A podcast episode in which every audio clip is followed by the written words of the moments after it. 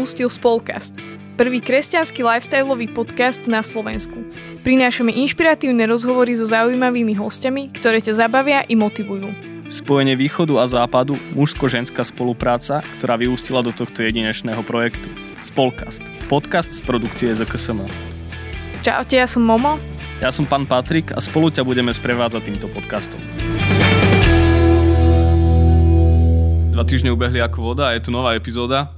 Dnes máme desiatú epizódu jubilejnú a je pre mňa veľkou cťou, že tu môžem privítať eh, Štefana Talaroviča, zo Sabinova. Už nám zavidia aj v Sabinove, obchvatinové.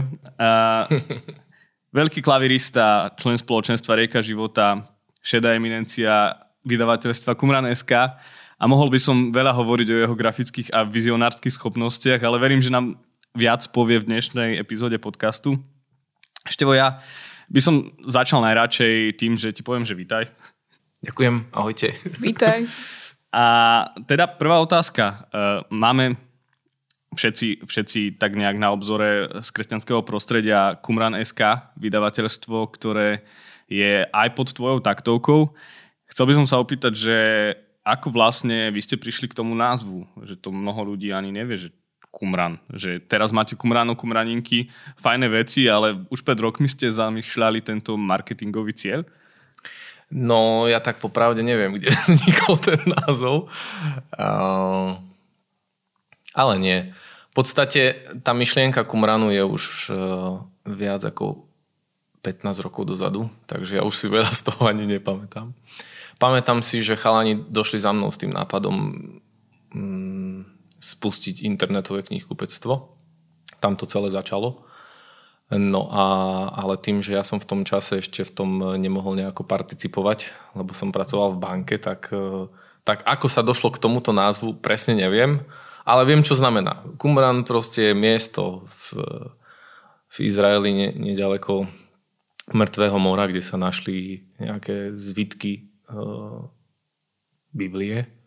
Tuším, je to už skoro nejakých 75 rokov dozadu. Tam sa to síce píše s kvéčkom ako Qumran, Q na začiatku, ale chalani nechceli až takýto extravagantný názov web stránky, tak, uh, tak to poslovenčili na Qumran. No a k tomu už len to naše .sk. A ako vlastne ty ako bankár si sa dostal ku knihám? No to je skôr ako e, otázka opač, naopak, že ako som sa ja, e, chalan, ktorý som robil s knihami, dostal do banky. e, my sme tu na Sabinové spoločenstve mali, mali taký pokus vydať takú knížočku Meta Redmana, ktorú napísal o chvále. V tom čase volalo sa to tvárou k zemi. A to sme tak rozbiehali tu na kolene ako nejaký náš v podstate prvý knižný projekt a, a teraz si nie som istý, že či toho predchádzalo alebo nie, alebo to bolo až potom, ale vydali sme takú knihu, ktorú prekladala moja švagrina v tom čase ako nejakú školskú prácu. Mm, volalo sa to Požehnanie. Tu sme aj neskôr previdali v Kumrane. Čiže ja už som nejaké dotyky s knihami mal, to ešte počas e, vysokej školy, No, a, no ale potom chcel som sa ženiť a hľadal si prácu. Skončil som veľmi všeobecný odbor, ktorý vlastne mi bol až tak na dve veci. No a, v tom čase, keď uh, som si aj plánoval založiť živnosť, to bol čas uh, roku 2005, keď sme ako Rieka života nahrávali album, robili sme veľkú halovú akciu v Prešove Live No a po nej teda som prišiel na to, že ja sa s tou živnosťou až tak veľmi neuživím, že sa chceme brať a, a potrebujeme si zariadiť bývanie a tak, tak som sa podriadil tej myšlienke svojej, že asi to chce naozaj začať s niečím, s nejakou serióznejšou prácou a, a potom časom, že keď pán Boh proste e, nájde nejaké možnosti, ako, ako si ma zamestnať v jeho službách, tak to príde. No a tak to aj bolo. Tak to aj prišlo. A tie začiatky Kumranu, že ja si to neviem predstaviť, že teraz v istom slova zmysle je, je Kumran už akože zabehnutá e, firma, je to istým spôsobom hráč na trhu relevantný s kresťanskými knihami a s literatúrou, ale v tých začiatkoch to asi veľmi tak nebolo, že tie začiatky boli také kostrbaté toho podnikania, alebo ako? No, vieš, tá vízia vlastne vznikla na tom uh, chalanov uh, Máťa, Kuba a ďalšieho Martina, že v tom čase nebol žiaden internetový kresťanský obchod na trhu. Áno, boli tu samozrejme veľké vydavateľské domy, ktoré sú tu aj dnes, ale oni aj keď už mali niektoré svoje web stránky, tak to neboli e-shopy. A, ale bolo to tak, že každý v podstate vydával tú svoju literatúru a, a našou víziou bolo, aby sme mali všetko.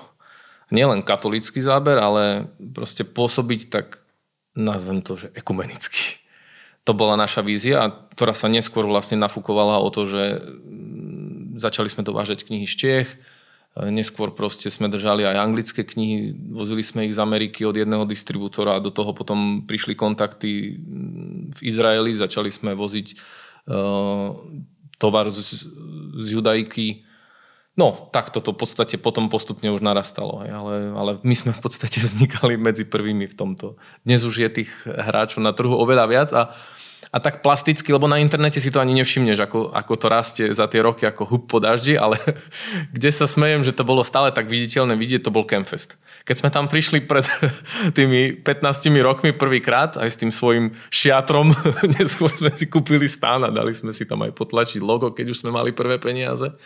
Ale keď sme tam došli a, a prišli sme proste s takou nejakou základnou ponukou kníh, No ale doniesli sme tam uh, trička z Ameriky s kresťanskými motívmi, uh, tieto nejakú bižu, vieš, prstenie, náhrdelníky, náramky a potom také plastové rybičky uh, na auta, CDčka, tak to sme boli proste, to sme boli topka. to sme, už, už sme nevládali obsluhovať tých ľudí za tie dva dní, ktoré sme proste každoročne na Campfeste strávili. No a potom každým rokom sme videli, že tých stánkov s, touto, s týmto tovarom, ktorý sme proste prinášali, bolo stále viac, až, až sme došli do bodu, že sme si povedali, že už sme na to jednak starí, aby sme spali v stane a potom týždeň e, dospávali ten campfest a dávali si dokopy chrbticu, tak sme to už nechali tak, ale, ale ten základný proste e, motív bol toho, že už nás bolo priveľa. Vy vydávate strašne veľa kníh? A neviem, či to bolo tak aj na začiatku, alebo či to je až teraz.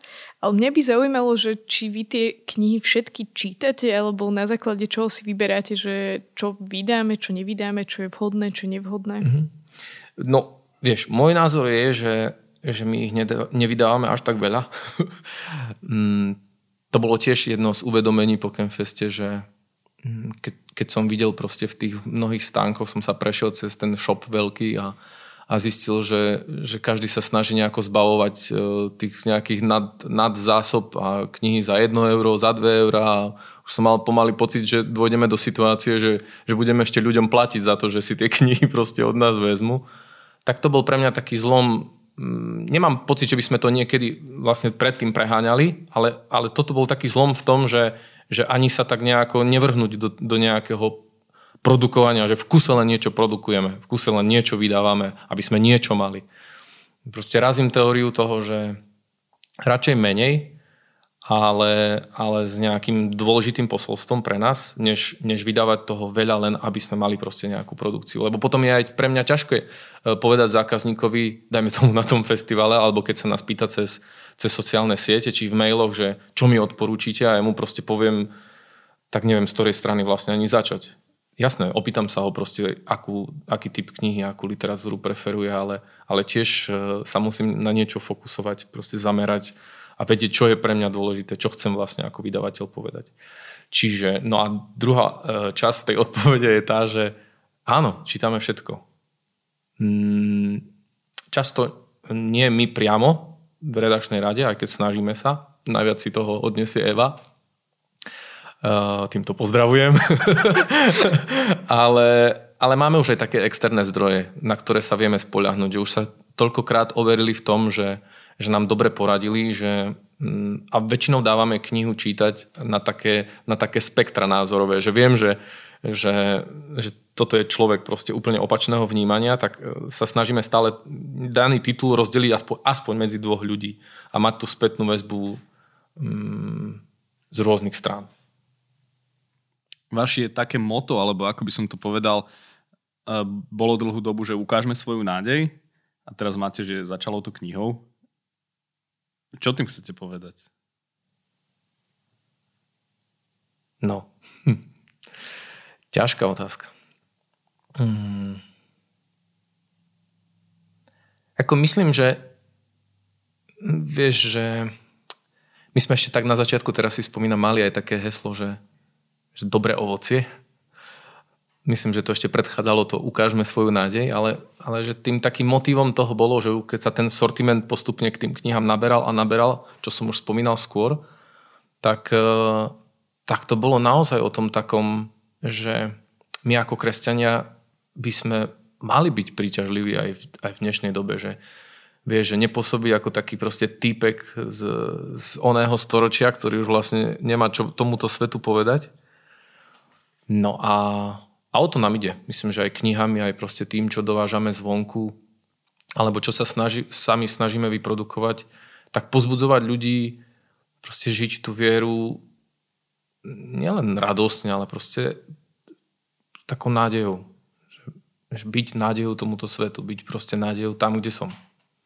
Je taká zákerná otázka trochu, že ako zvládate ten marketing versus e, tú výchovu, že, že sú knihy, ktoré viete, že sa budú čítať, alebo aspoň ja si to tak predstavujem, že sú nejaké trháky, ktoré sa budú predávať. A potom určite sú aj nejaké knihy, ktoré by ste možno strašne chceli, aby ich ľudia čítali, ale až tak veľmi sa nepredávajú. A teraz, že ako zváž, e, zvážiť alebo ako, ako nastaviť ten pomer, aby to zase nebolo iba také, že toto vydávajme, lebo to určite sa predá a aby to zase nebolo iba o tom, že teraz toto chceme, aby ľudia čítali, lebo to je strašne super kniha, ale že možno sa toho toľko až nepredáva a potom to zase nie je udržateľné. Hm. No je to presne ako vravíš. Proste a keď sa pýtaš, ako to zvládame, tak nezvládame to. Proste sme v tom aj po 15 rokoch stále taký šuflikant, čiže nikdy nevieš dopredu až tak úplne e, odhadnúť, že ako sa tej knihe bude dariť. Že za mňa, mm, neviem, či môžem byť konkrétny aj v menách autorov a titulov, ale, ale mal som proste takú knihu, ktorá pre mňa bola topka v tom, čo sme proste vydali, volalo sa to Zašpinená sláva. To bola masaker kniha, ktorú som proste prečítal a, a nevedel som z nej spať ale, ale to bola kniha, ktorá sa predávala veľmi slabo. Potom sme oslovovali spoločenstva, snažili sme sa cez lídrov spoločenstva nejako dostať k ľuďom spoločenstiev, aby si to proste čo najviac mladých v spoločenstvách prečítalo, ale bola to ťažká cesta. A vieš, a potom máš knihy, ako sú proste romány, e, Beletria, kde knihomoľky vlastne až tak veľmi ani neriešia, o čom tá kniha je. Stačí, že, e, že zabliká meno, ja neviem, Riversová a už to ide, hej, proste. Ale ja si tak nejak to vysvetľujem, e, že takou božou starostlivosťou o nás, že, že máme pod našou strechou autorov, ktorí nás živia a vďaka ktorým sme schopní financovať aj knihy, ktoré vieme, že pôjdu na hranici nákladovosti alebo aj pod ňu a napriek tomu ich vydáme, lebo proste sme presvedčení o tom, že, že je dôležité ich vydať kvôli posolstvu, ktoré nesú. S tou zašpinenou slavou je to také zaujímavé, nechcem to asi príliš rozoberať, ale mám pocit, že keď tá kniha vyšla, takže ja som z každej strany len počula o, o tej knihe, tak ma to veľmi zaujímalo, že sa to vlastne nepredávalo až tak. Možno je to aj množstvom tých vydavateľstiev alebo tých kníh kupectiev, že kto vie, to len o, taká poznámka. Ale moja otázka by znela, že ako máte vy vlastne tú cieľovku? Že či, či má zmysel sa za, zamerať napríklad aj na nejakého mladého človeka, teraz počúvame o takom trende, že mladí nečítajú, alebo či skôr sa zameriavate na tých starších ľudí? Hm. Mali by sme tu, vieš, otázku rozdeliť ako za mňa ako za značku na dve roviny. Lebo my sme jednak e-shop, ako vznikli sme ako, ako kresťanský internetový obchod a, a tak nás pozná časť ľudí, no ale myslím, že tá väčšia časť ľudí nás pozná skrz ako vydavateľskú činnosť, ktorú sme rozbehli neskôr po nejakých troch rokoch už fungovania ako e-shopu. No a preto aj tá odpoveď by, by som sa mal opýtať, že na ktorú cieľovku teraz myslíme. Či na cieľovku ako e-shopu alebo vydavateľstva. Ale, lebo ono až nie tak úplne celkom sa to prekrýva, mám pocit. Že uh, veľa kníh vlastne, ktoré, ktoré vydáme, uh, ja to vidím v číslach ako vydavateľ v tom, že koľko si toho vlastne predáme my cez náš e-shop, alebo akých kníh, že tie štatistiky za tých 15 rokov už naozaj majú nejaké nejaké hodnoverné výpovede, čiže už, už z toho sa dá niečo proste vyčítať. Ale hm, vieš čo, zodpovedal by som to tak, že, že chceme tvoriť pre každú vekovú skupinu. Že my sme dlhý čas pred pár rokmi proste vnímali, že tým, že naše deti rástli a dostávali sa do tej cieľovej skupiny, ktorá sa nám zdala nepokrytá. Že, vieš, tých detských biblií alebo tých takých knižočiek pre najmenších, ktoré sa nosia do kostola a, a decka ich e, celú nedelnú omšu deru, až kým proste sa neskončí a idú domov a potom sa proste na ďalšej svetej omši znovu tie knižočky vybalia a derú sa ďalej. Tak a potom nastáva taká hluchá diera, aspoň z nášho pohľadu, že, že ten vek okolo tých možno 8, až 10 alebo až 12 rokov bol úplne nepokrytý a my sme dlhý čas hľadali niečo.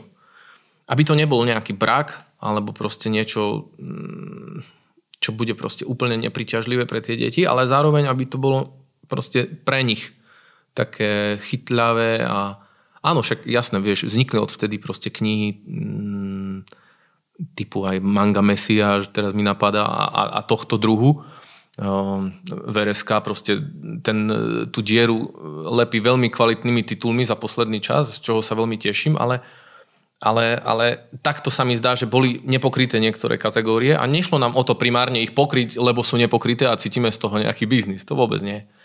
Nám išlo proste o to tak hodnotovo priniesť niečo pre tie decka, ale mám pocit, že, že to, kam my sa proste najviac zameriavame, to je, to je, to je bežný proste uh, veriaci človek, ktorý má proste, ktorý buduje vzťah s Kristom. Vieš, že on príde domov z práce uťahaný ako pes a teraz uh, si sadne do kresla, spraví si kávu alebo popri deťoch nestihne ani to a chce si niečo prečítať. Tak uh, pre ňo je zložité teraz uh, čítať nejaké zamyslenia uh, blahoslavenej Emerichovej, alebo ja neviem, ja to nezhadzujem proste absolútne. E, myslím si, že každá z tejto literatúry má svoje miesto na trhu. My sami ju distribujeme, predávame ďalej.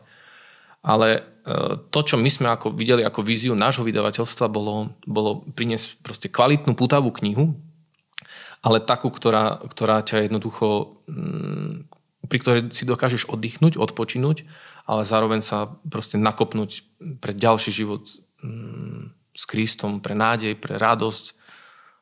Takže toto je asi taký, taký headline toho, že na základe čoho my hľadáme knihy. Hovoril si, že veľa čítate, aj, aj že čítate všetky tie knihy. Máš nejaký tip pre našich poslucháčov na knihu?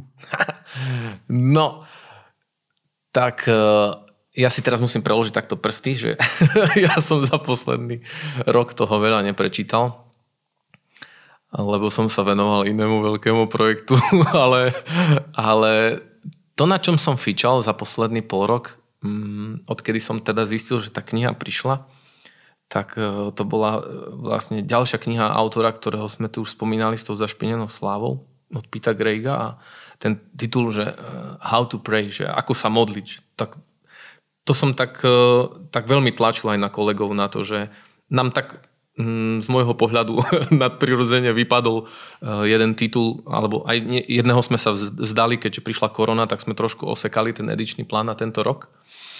No a, jeden titul sa nám tak nejako odsunul na neurčito, tak eh, ja som vtedy vyrukoval na kolegov s tým, že poďme, že, že, že Pít má novú knihu a že mne sa, že ja osobne si ju veľmi chcem prečítať čo najskôr, že ju potrebujem, proste, že cítim ja vo svojom živote, eh, že so svojou osobnou modlitbou potrebujem čo si robiť že som sa dostal na nejaký proste hluchý bod a potrebujem sa posunúť ďalej a vedel som z tej zašpienenej slávy, že jeho štýl písania ma, ma veľmi chytá proste za srdce, tak, e, tak toto som tak tlačil na pílu, ale tak aj zázračne pre mňa, že sme to veľmi rýchlo dokázali proste prečítať a rozhodnúť, že ideme do toho a tá kniha proste vyšla mám z nej radosť, že mám raz celú prečítanú a teraz som začal druhýkrát, lebo sa mi zdá, že tam je toľko proste praktických myšlienok pre, pre moju osobnú modlitbu, že sa snažím už teraz to nejak tak si z toho povyberať to, e, to pre mňa podstatné, vyš, vyškrtávať, kopírovať a, a nejak znovu si vybudovať model modlitby mojej.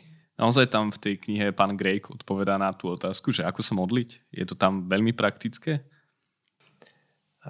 Mne sa páči, že on, on e, proste to rozpisuje na konkrétnych svojich príbehoch, zážitkoch, e, že to rozmienia na drobné, že ja neviem, vieš, tam bola taká proste praktická časť, ktorá mi úplne odkviela v tom čase v hlave, že, že písal, že si napríklad raz za 6 týždňov zhruba, že si urobí e, deň voľna, že si spraví nejakú modlitebnú prechádzku. Že vypadne na celý deň, zoberie psa, proste kráča 20 km, dá si dobrý obed, potom sa vráti proste naspäť a že, že tie dni, ktoré následujú po tomto dni, takého reštartu s Bohom, vzťahu s Bohom, že, že, že sa mu zdá, že je o mnoho efektívnejší, ako by si ten jeden deň voľna nevybral. A, a pre mňa to bola taká šupa, že, vieš, že ja som do istej miery sám pánom svojho času pracovného a že, že často sa len ženiem od jednej veci k druhej a, a potom e, len všade chodím s tým, že aký som vyfľusnutý a nestíham a je toho veľa a neviem čo všetko. A, a potom dostaneš takúto jednoduchú vetu a si uvedomíš, že fakt, že, že ono to chcel možno len nejaký poriadok, znovu zaviesť poriadok do života a, a robiť si nejaké, písal tam, vie, že, že, že počas dňa má také poznámky, e, teda pripomienky v mobile. Mňa to inšpirovalo k tomu, že som si vtedy v ten deň nastavil uh, o 12. budík na Aniel pána od vtedy, čo som si to prečítal, mi každý deň o 12. zvoní budík a už sranda, že aj teraz cez leto moje deti stále táti, už ti proste zvoní telefón, ideme a už sme sa spolu proste pomodlili aniel pána a, a, a vidím aj teraz, keď už po prázdninách sa vraciam do tej uh, takej uh, čulej jesennej sezóny, ktorá nás začína poholcovať, že, že to také, od, že to také uvedomenie, že jejda, už 12 hodín proste, čo si za to do obede spravil, čo ťa ešte čaká, že už len to zastaviť sa, postaviť sa od počítača, pomodliť sa chvíľu, proste skoncentrovať na Ježiša, že to je proste pecka. A že na také jednoduché veci som neprišiel. Ešte spomeniem jednu vec, keď môžem. Tam bola taká myšlienka, vieš, že, že jed, uh, jednu hodinu cez deň, jeden deň v týždni a jeden týždeň v roku si vypni mobil to bola šupa. Vieš. Som si uvedomil, že OK, že, že chcem to dávať. Že nedela proste, nielen, že budem bez počítača, tak ako som to už roky praktizoval, že jednoducho v nedelu nerobím a bodka. Nesedím za počítačom, ale že, že, že nie som na mobile, proste nič. Zero. Na ne. Vieš. A že išli sme v lete na dovolenku s deckami do Tatera a vravil som si, že OK, že týždeň bez mobilu. Aj som napísal kolegom, že nezaňajte ma. Fakt, akože keď niečo, volajte e, mojej manželke proste keby horelo. Ale že chcem byť týždeň bez mobilu. Dal som to, ale to bol masaker. Lebo vedel som, že dobre, ok, že fotiť môžem, že nesmiem pozerať maily, nesmiem zapínať internet, proste minimalizovať mobil v ruke. Že to bolo masaker ťažké a, a, a ešte sa mi nedarí to, že hodinu cez deň. Vieš, že asi vravím, že možno ten čas obeda je taký, že ja, ja tým, že pracujem väčšinou z domu, tak naháďam ten obed za 10 minút do seba. O, keď sa ma e, cez chat potom Dominika opýta, že jedol si? A ja, že neviem. vieš, že asi vravím, že, že možno cez ten obed, vieš, vytvoriť taký čas, že bývame blízko lesa, že vybehnúť proste s ružencom, že je to 20 minút uh, času, za ktorý som schopný sa chvíľu prejsť, proste urobiť si kvázi zdravotnú prechádzku. Už prichádzam do veku, kedy to začínam potrebovať.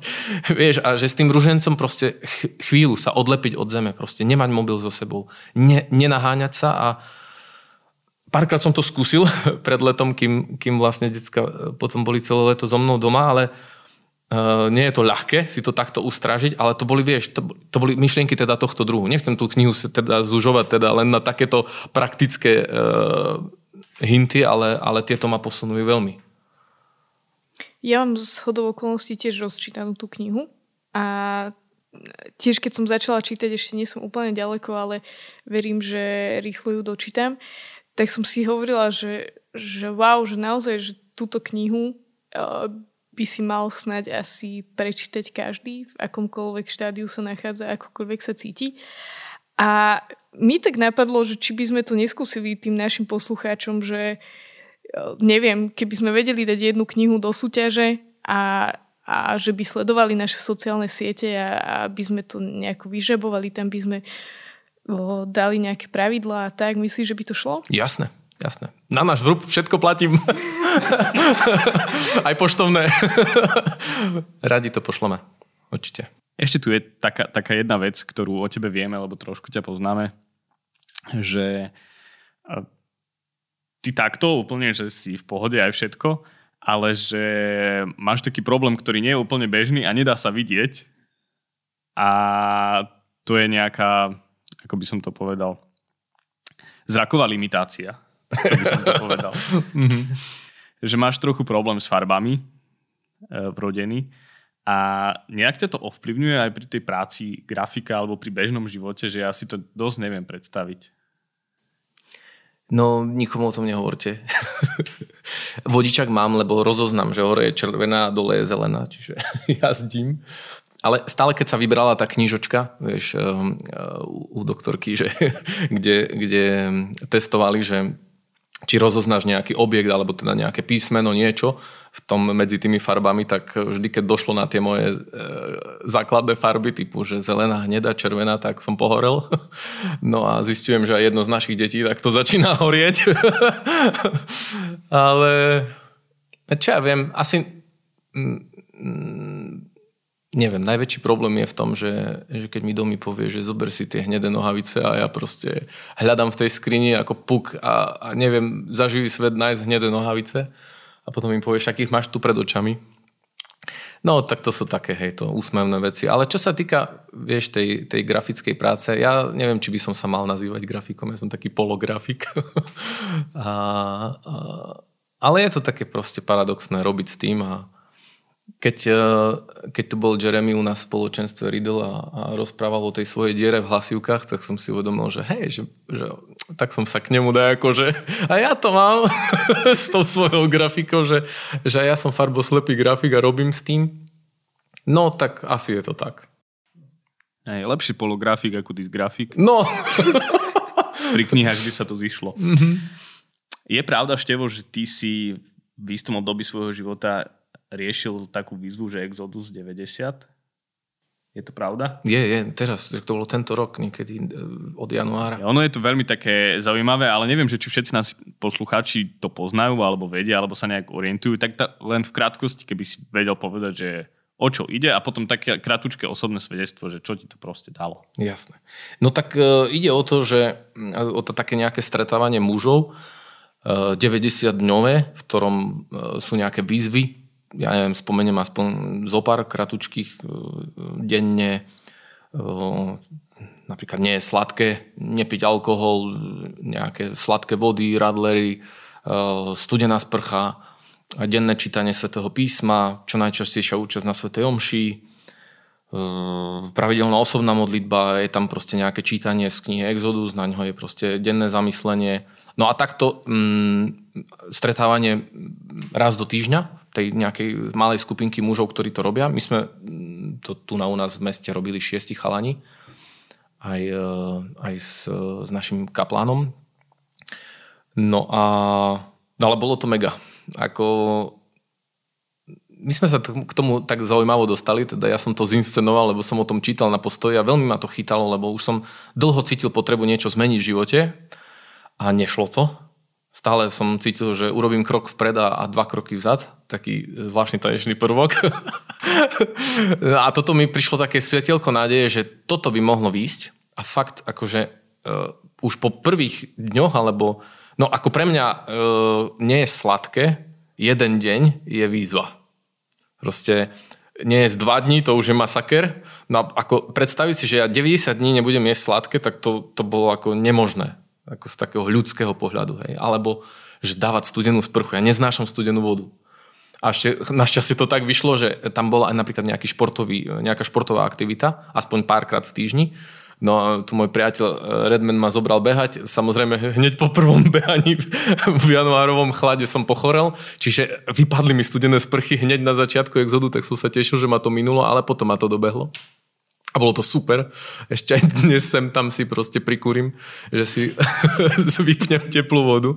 No a ale to, čo som chcel teda povedať tak seriózne, bolo, že, že tá, tá nejaká askeza, keď to možno tak nazvať, uh, prinášala naozaj viditeľné duchovné ovocie.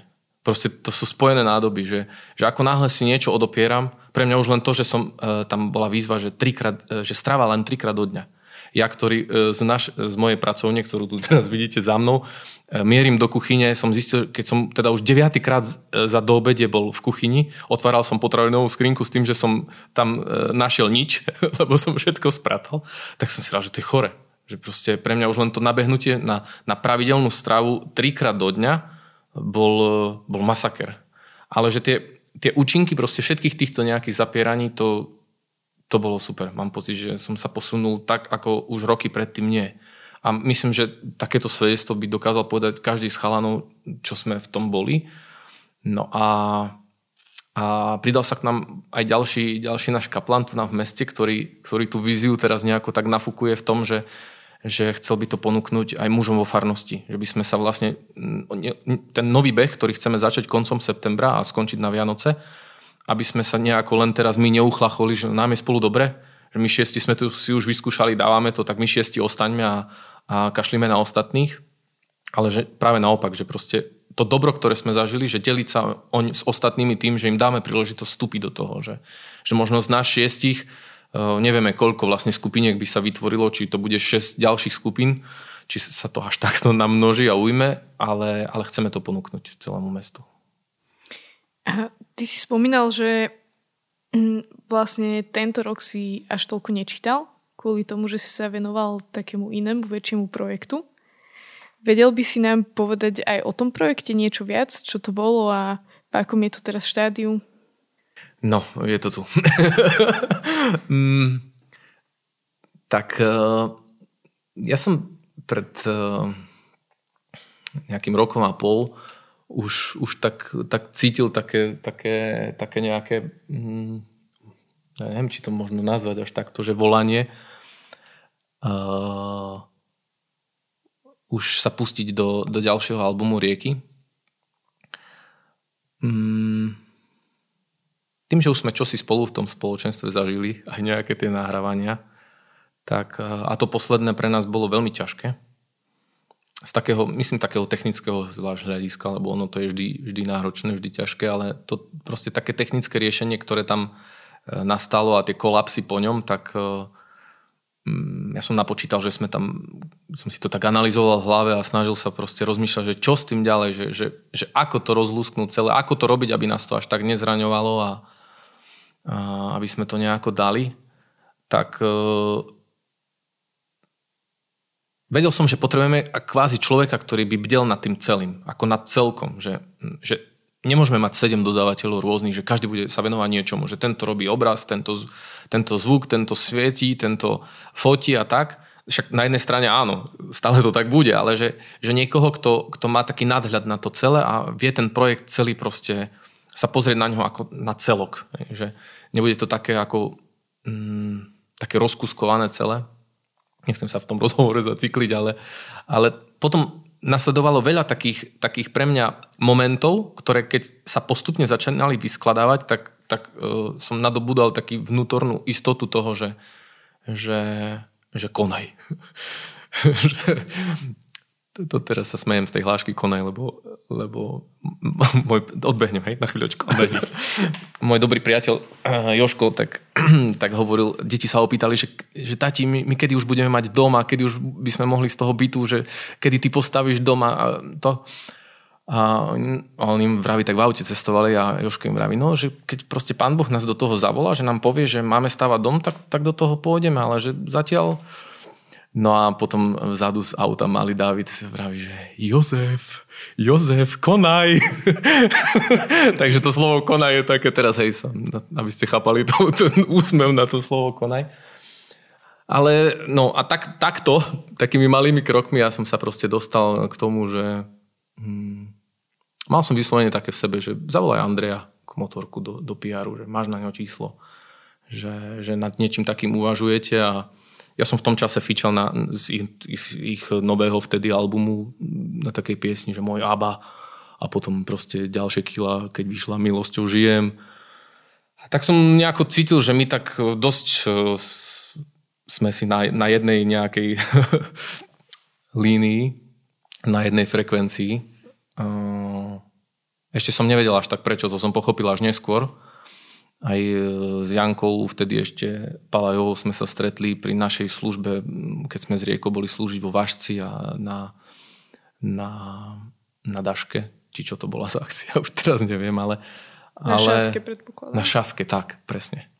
No, Čiže to boli také malé stretnutia, tu Sabinové mali baby chváličky z celého Slovenska, kde bola aj tu prítomná Momo, tak sme tu mali také proste, mal som to tu pomaly pod oknom, tak e, no, proste sa skladalo veľa takých drobných vecí, vieš, takých vzťahov, takých utvrdení v tom, že, že konaj, že, že e, pre mňa to nebolo cudzie v tom, že, že ako oslovovať ľudí e, aj z iných spoločenstiev alebo z iných mm, Proste nie z našich vlastných kruhov. Že ja aj v Kumrane vrazím tú cestu, že mm, vždy mám také proste, takú skúsenosť, že keď sme zavolali do projektu niekoho, to sme cítili, že nám Pán Boh k nemu nejako otvára dvere alebo že nás volá do, do toho, tak z toho boli mega veci, že som presvedčený o tom, že, že Boh si veľmi váži, keď spolupracujeme navzájom. Že zdá sa mi, že my na Slovensku razíme skôr opačnú cestu ako národ, že sa štiepime. Proste to tak, nechcem to miešať s politikou, ale tak, ako sme schopní ako politická strana sa roztrieštiť na ďalších 6 politických subjektov, tak sa mi zdá, že aj medzi kresťanmi sú takéto, takéto pohyby, či ak to nazvať, také nezdravé, že, alebo také osobné, že, že také izolovania sa. Že, mm, a vždy, keď konáme opak, o čo sa proste snažím aj, aj, aj vo firme, aj teraz vlastne v tom projekte spoločenstva s tým novým albumom, zdá sa mi, že Boh si to veľmi váži a že, a že to požehnáva tak nadprirodzene a, a to som videl celý čas toho, toho roka tej, tej práce na tom albume, keď sme sa teda nakoniec s pr dohodli a opustili do práce, tak e, to bolo mega. A teda čo? Album bude kedy? No neviem. v akej fáze je to celé? Teraz sme vo fáze, že sme to pred dvoma týždňami eh, nahrali eh, ako live modlitbu spoločenstva v Podolnici. No a potom sme si dali taký týždeň, že nič, že zero, že nula, že neprodukuj, nekonaj.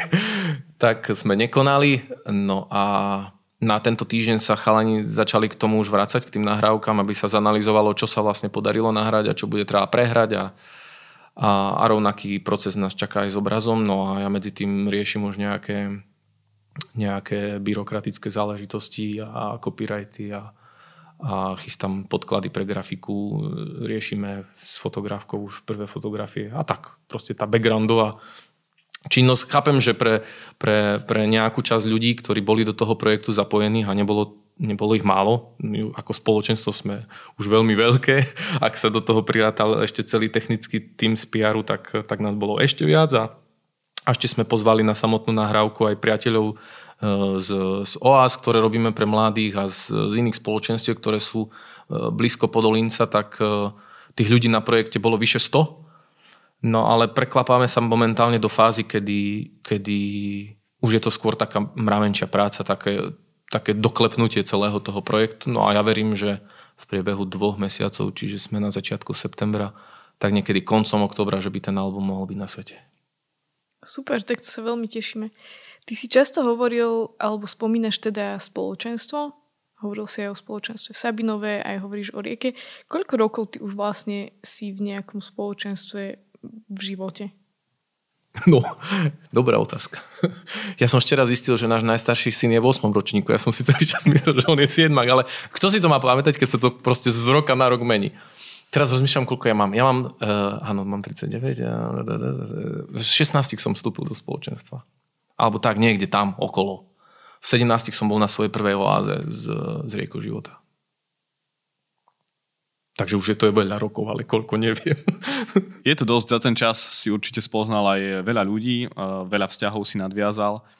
A ono tak, e, ja niekedy tak vravím, že, že spoločenstvo je super vec, že naozaj miesto, kde môžeš zažiť e, veľmi pekné veci, ale tým, že si s ľuďmi, tak sú to často aj veci, ktoré môžu istým spôsobom bolieť na ďalšej strane, že ak sa nechať kde si zraniť, tak asi v spoločenstve. To je také proste najlepšie e, miesto, aj najbezpečnejšie isto. mal si ty niekedy také, že si si vravel, že mám toho dosť, že proste kašlem na to, že, že proste nie. A potom, že ako si to vlastne vyriešil, vieš, že... No, vrátim sa k tomu CD, lebo to mi tak nahráva ešte. Počas toho roka a pol, ktorý máme za sebou v tej príprave, bolo viacero takých, takých momentov, uh, takých skratov, alebo takého proste, že cítiš uh, nepochopenie, alebo tu ťa naštve uh, postoj hentého, alebo tam ten ťa vytočí niečím iným, alebo sa trepeš tu na... My bývame od, od nášho spoločenstva v Podolnici nejakú hodinu cesty tak, a mali sme pravidelné hudobné nácviky tým, že obidvaja s manželkou hrávame tak, tak sme ich absolvovali všetky. A letíš tam a zrazu zistíš, že si tam prišiel prvý, hoci si si myslel, že už dobehneš ako posledný a ťa to vytočí. A proste, že množstvo takých, vieš, drobných vecí, ktoré keď si ako premietaš tak ľudsky, že toľko do toho proste, vieš, vsádzam a, a toľko ma to stojí, keby ste to vy všetci vedeli, chceš to vykričať celému svetu, to je to úplne nepodstatné. Ale to, čo ma v tom veľmi držalo, bolo, keď mi Dominika, moja manželka, stále vravela, že keď som sa dostal do takých krízových stavov, že, že ale vráť sa k tomu začiatku, že, že vráť sa k tomu, že, že, že mal si také proste silné v sebe uistenia, že, že ťa Pán Boh do toho pozýva, že ťa do toho volá. Tak stoj na tom. Teraz proste nešpekuluj, ne, necúvaj z toho, ne, nelamentuj, ne, vieš, nezatváraj sa do ulity do seba, neurážaj sa, proste choď. Vieš, že, že ideš, rieš, konaj. Vieš, a, ani nie v takej svojej moci, alebo vieš, tých svojich akože nadaniach, alebo vôbec, vieš, že to také, že ja som si takú, takú vlastnú mizériu znovu prežil toho celého tým, že ako e, z PR hudobne to mal e, Luky Zubaj pod palcom, ktorý je, klav, ktorý je pán klavirista. tu v úvode si ma dneska nazval, že neviem, jak si to povedal, čo to bolo v úvode, že som, e, jaký klavirista, neviem, dal si tomu nejaký privlastok, tak mi zabehlo, lebo, lebo no to, čo Luky proste napísal do tých nôd pre, toho, pre to klavírovanie, no to proste to bola pre mňa hru za des. Ja som roky hral proste improvizačnú hru, a, a vrátiť sa znovu proste k notám, ku, ku mojim poznatkom zo zušky, od ktorých je už veľa, veľa rokov, vieš, to, to boli slzy. Fakt, tu sme teraz pri tom klavíri v našej obývačke, ja som tu prereval. Proste boli chvíle, kedy som jednoducho reval, že ja to nedám, že ja to nedávam, že, že to je nad moje sily, že... A... Ale prešli sme tým. Proste ja... Teraz si za posledné dva týždne som klavír ani nechcel vidieť hoci sa snažím každý deň aspoň chvíľu sa pomodliť pri klavíri, ale teda s nejakou piesňou, ale teraz som normálne potreboval taký oddych od toho, ale, ale to bol to bol veľmi silný čas, ale takého aj zvlášť takých bojov, vieš. Takých, že sa tým musíš proste prekúsať, prebojovať a, a, a také, mal som pocit niekedy takého dennodenného očisťovania alebo navracania sa k tomu, že prečo to vlastne robím. A že tu vôbec nejde o moje meno že, že tu vôbec nejde proste o nejaký album rieky života, ako aby sme niečo priniesli na trh, alebo uh, niečo vyprodukovali, vieš, to je tak, jak som vám pred chvíľou vral s tými knihami, že, že ale my nepotrebujeme nič produkovať, my vieš, že, že vstupuješ do niečoho, čo ťa úplne presahuje, čo nie je o tebe a pritom Pán Boh ti dáva proste tú možnosť participovať na tom. To je proste mega. Ty s manželkou ste dokonca zažili takú situáciu, kedy ste odišli z jedného spoločenstva alebo sa to teda nejako ukončilo zvláštnym spôsobom. A mnoho ľudí teda ešte tak, že moje duchovné vedenie e, mi často hovorilo, že keď sme riešili spoloč- spoločenské problémy, takže sa či niektorým ľuďom tiež povedať, že naše dvere sú otvorené smerom von. Tak myslím, že to, myslím, že to platí kade tade, že nikde nie je napísané, že v jednom spoločenstve ako keby musíš e, stráviť celý svoj život, ale často niekedy tie, bolesti, tie odchody sú také bolestivé a mnoho ľudí si vtedy povie, že, že ja už nechcem mať proste so, so žiadnym spoločenstvom nič spoločné, že to je proste ťažký život, že, že sklamal som sa a vy napriek tomu ste stále, stále v spoločenstve. Prečo? Hm. To už ideme na hlbinu. No, to je dobrá otázka. Ale ona je v podstate aj ľahká. Napriek tomu, že, že je veľmi ťažká, je aj ľahká v tom, že uh, tú situáciu, ktorú spomínaš, ja ju nechcem vôbec nejako rozmazávať alebo sa v nej šprtať, ale my sme ju zažili uh, na začiatku, um, teda krátko po našej svadbe, na začiatku nášho manželského života a, a, a ja som vlastne už po, po krátkom čase, po zopár rokoch, uh, tá situácia bola pre, mňa, pre nás veľmi bolestná, pre oboch proste nás to úplne nás to zdrvilo. Ale tak spätne na to pozerajúc, vieš, to vidím v tom veľké požehnanie. tak paradoxne, ale že my sme ako manželia v tom prvom roku sa vďaka tomu mohli veľmi zblížiť. Lebo zrazu sme ostali bez spoločenstva. My, ktorí sme v spoločenstve boli, boli proste, vy, mal som pocit, že vychovaní. Dominika chodievala do spoločenstva ešte oveľa skôr, ešte, ešte ako pred tínedžerskom veku a, a bolo to niečo, na čom sme proste fičali, z čoho sme čerpali a, a zrazu to nemať, proste to bolo nepredstaviteľné. Ale ani sme vlastne nevedeli, čo ďalej. Uh, lenže jednak, jednak v tom čase uh, to bolo požehnaním pre nás samých, ako pre náš vzťah a jednak uh, tým, že my sme tak nejako duálne fungovali, že sme už vtedy mali svoje kontakty, vlastne kontakty, vzťahy e, aj s ľuďmi z rieky, tým, že sme prešli oázami, ktoré, ktoré robili ľudia z rieky a, a hm, mali sme za sebou aj nejaké spoločné služby na misiách a Domy už predtým nahrávala, nahrávala ešte z tých prvých albumov rieky flautu, tak e, po veľmi krátkom čase vlastne prišla od Bohuša tá ponuka, že veď ale mm, proste my vás mm, chceme prichyliť do rieky, že, že tu máte dvere otvorené a, a, a spätne na to pozerajúc, e, ja si neviem predstaviť, že by sme s týmito ľuďmi dnes neboli.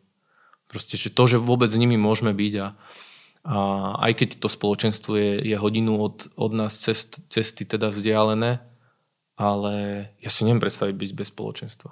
Jednoducho neviem. A to, čo chcem pri jednom dime dopovedať je, že že, že po tých rokoch sa mnoho vzťahov aj, aj pre nás uh, tu na, u nás uh, v meste dalo do poriadku, že, že to, čo bolo pre mňa také nepredstaviteľné a, a tak strašne bolestné, že, že z, toho vzýšlo mnoho, mnoho, mnoho požehnania, že, že keď sa tak spätne proste pozriem na to, tak tie také najzacnejšie vzťahy, ktoré, ktoré aj dodnes máme a z ktorých veľa môžeme čerpať, sú, sú práve s týmito ľuďmi, s ktorými sme vlastne na začiatku tvorili to spoločenstvo u nás v meste, tak, eh, tak to ako fakt Bohu nie je nič nemožné. To je, to je, to je sila. Prežiť si to na vlastnej koži. Hovoril si, že spoločenstvo máte hodinu cesty. Ja keď som bol na vysokej škole, tak tiež som mal spoločenstvo, ale bolo to pre mňa trochu ťažké obdobie, lebo to spoločenstvo bolo dosť ďaleko a ten kontakt nebol taký, aký by som si predstavoval, tak som si snažil tiež hľadať niečo lokálne. Spomínal si tých e, chlapov v Exode 90, ale máte aj niečo také iné lokálne, kde tak fungujete? Super otázka. Zdá sa mi, že vieš, že uh my napríklad, vieš, to stretávanie v Podolinci, áno, fungujeme na tých prvonedelných stretnutiach, kedy sa stretneme celé spoločenstvo a zároveň potom večer je tá služba, kedy sa proste naplní celý chrám na tie, na tie chvály prvonedelné, ale medzi tým nejaká malá skupinka počas mesiaca a, a misie. Ale zvlášť teraz, vieš, keď v tom čase korony zrazu to všetko v úvodzovkách krachlo, že misie e, nemohli byť v kostoloch, prvé nedele boli zrušené,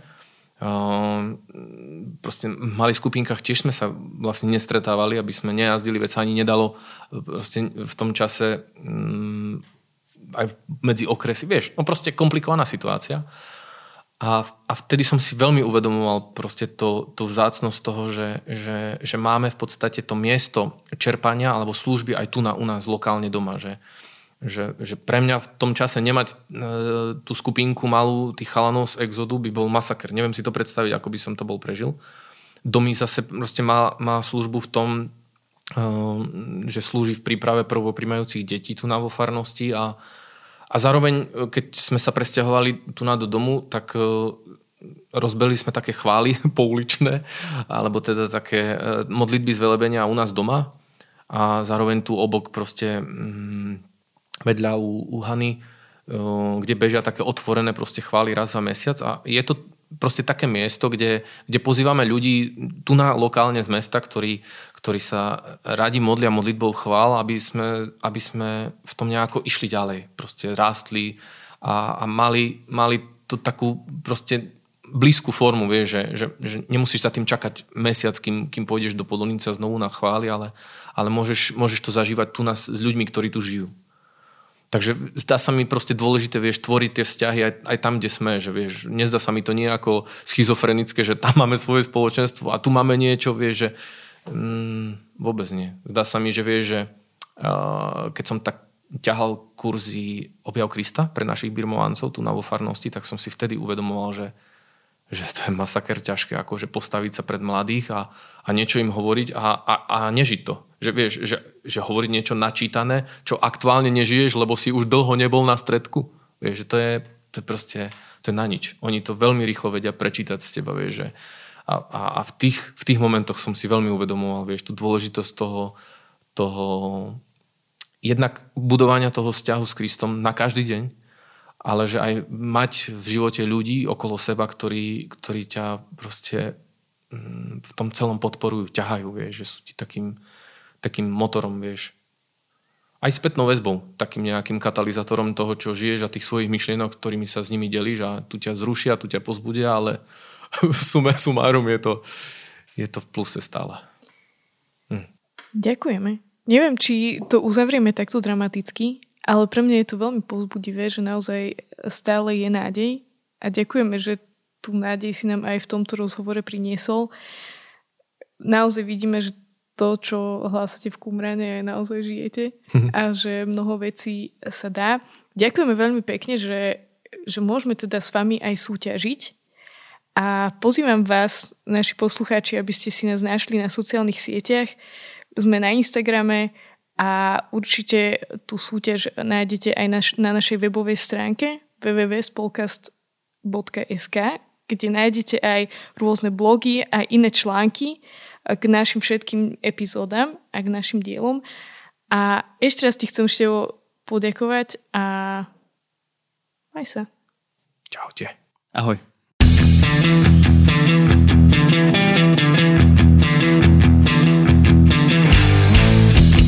Počúvali ste Spolkast.